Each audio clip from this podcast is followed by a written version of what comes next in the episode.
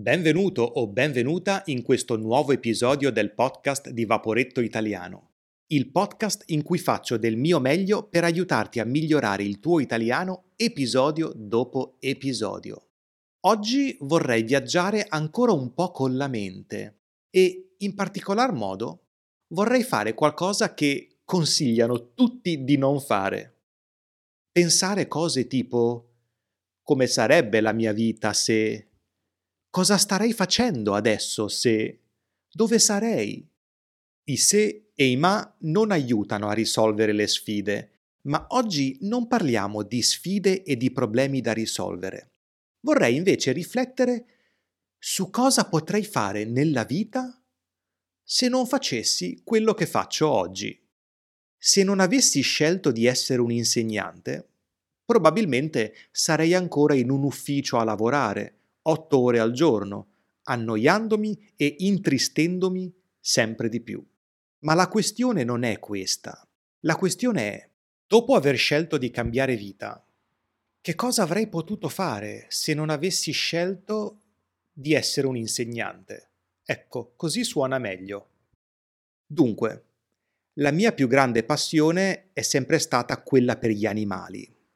Da bambino volevo fare il veterinario, come molti bambini del resto. Adesso, a essere sincero, no, non mi piacerebbe. L'idea di operare un cane o un gatto, o peggio di sopprimerne uno, ecco, no.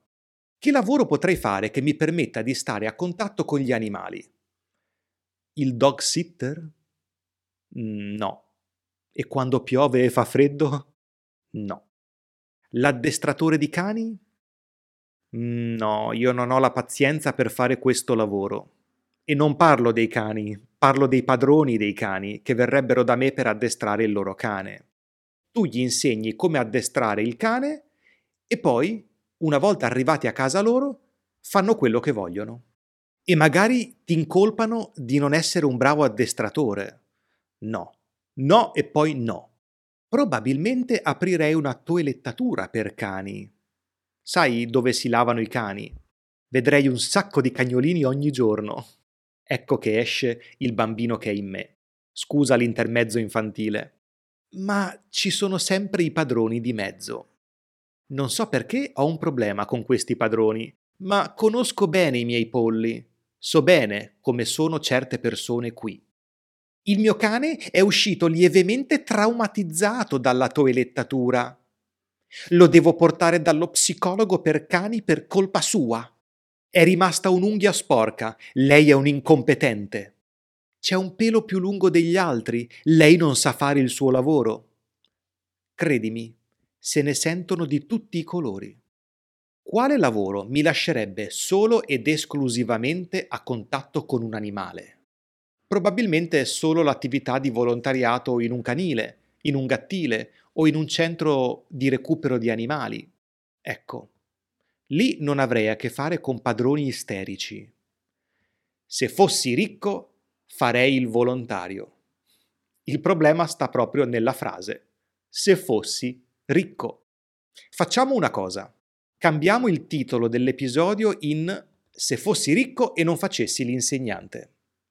Dunque, mi prendo qualche secondo per entrare nella mia nuova realtà... o meglio finzione, sono un milionario, amo gli animali e ho un'infinità di tempo a disposizione.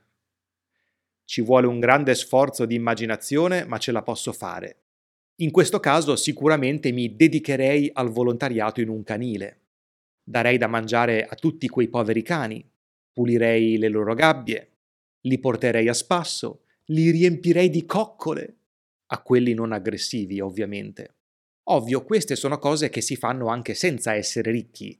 Quello che intendo è dedicare tutto il proprio tempo a fare questo. Oppure potrei offrire il mio lavoro a un centro di recupero di animali selvatici. Le organizzazioni serie offrono dei veri e propri corsi di formazione per i futuri volontari, in modo che possano contribuire in modo adeguato e utile. Tra questi troviamo la LIPU, Lega Italiana Protezione Uccelli. C'è anche l'ENPA, l'Ente Nazionale Protezione Animali. Lavorando per queste organizzazioni puoi essere formato per assistere gli animali ritrovati, dare loro le cure necessarie, ma anche organizzare e gestire fiere e raccolte fondi. C'è una cosa che mi renderebbe davvero felice: lavorare in un centro di recupero di koala, in Australia ovviamente. Quando ero a Brisbane, la prima tappa è stata il Lone Pine Koala Sanctuary, un vero e proprio santuario dei koala, e non solo koala in realtà, con la missione di salvaguardare la fauna selvatica ed educare la comunità a convivere in equilibrio con gli animali. Ho visto anche cose che non mi piacevano, eh, molto turistiche, tipo la foto con il koala in braccio o con il serpente in mano. Ecco, queste sono cose che io mi risparmierei se fossi il gestore di un centro così. Parlo così con la consapevolezza che ho oggi, perché allora, ben tredici anni fa, la foto col koala l'ho fatta anch'io. Quando ci sono stato io, c'erano delle zone dedicate ai koala. L'asilo o il parco giochi per i cuccioli, il ricovero per quelli in convalescenza, l'area pensionati per i più anziani. È stata un'emozione così grande per me vedere questi koala, visto che sono tra i miei animali preferiti. Non erano in gabbia, ma in aree aperte, sui loro alberi. Dopotutto, dove vuoi che scappi un koala? Dormono qualcosa come diciotto ore al giorno.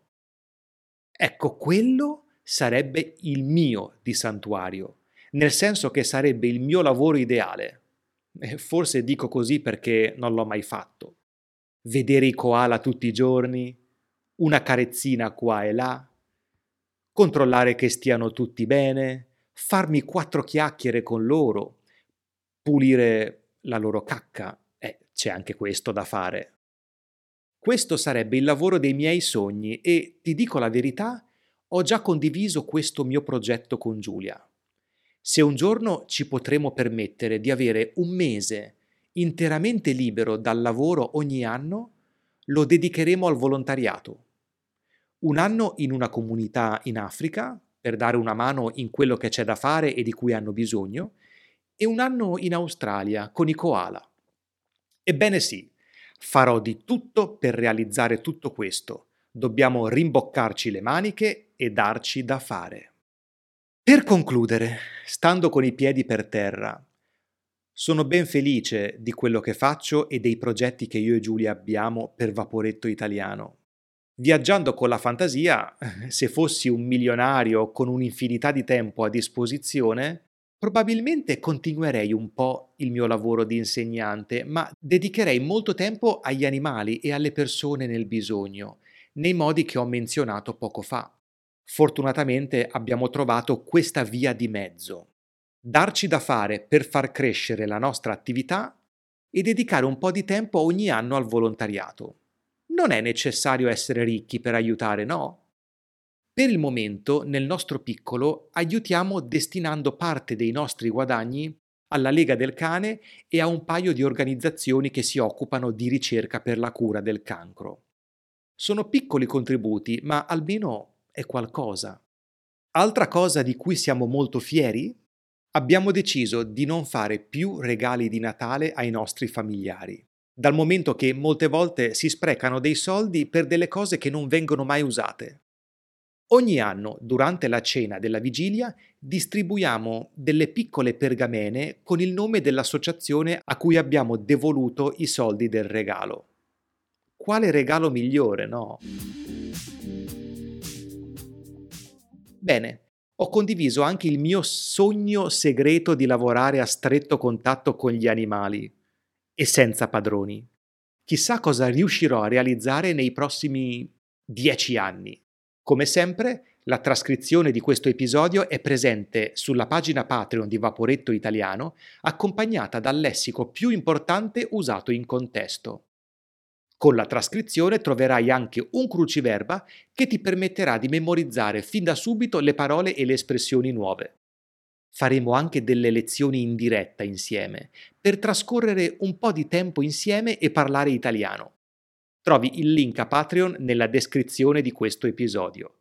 Ora ti saluto e ti ringrazio tanto tanto per la tua compagnia. Un abbraccio dall'Italia e a presto!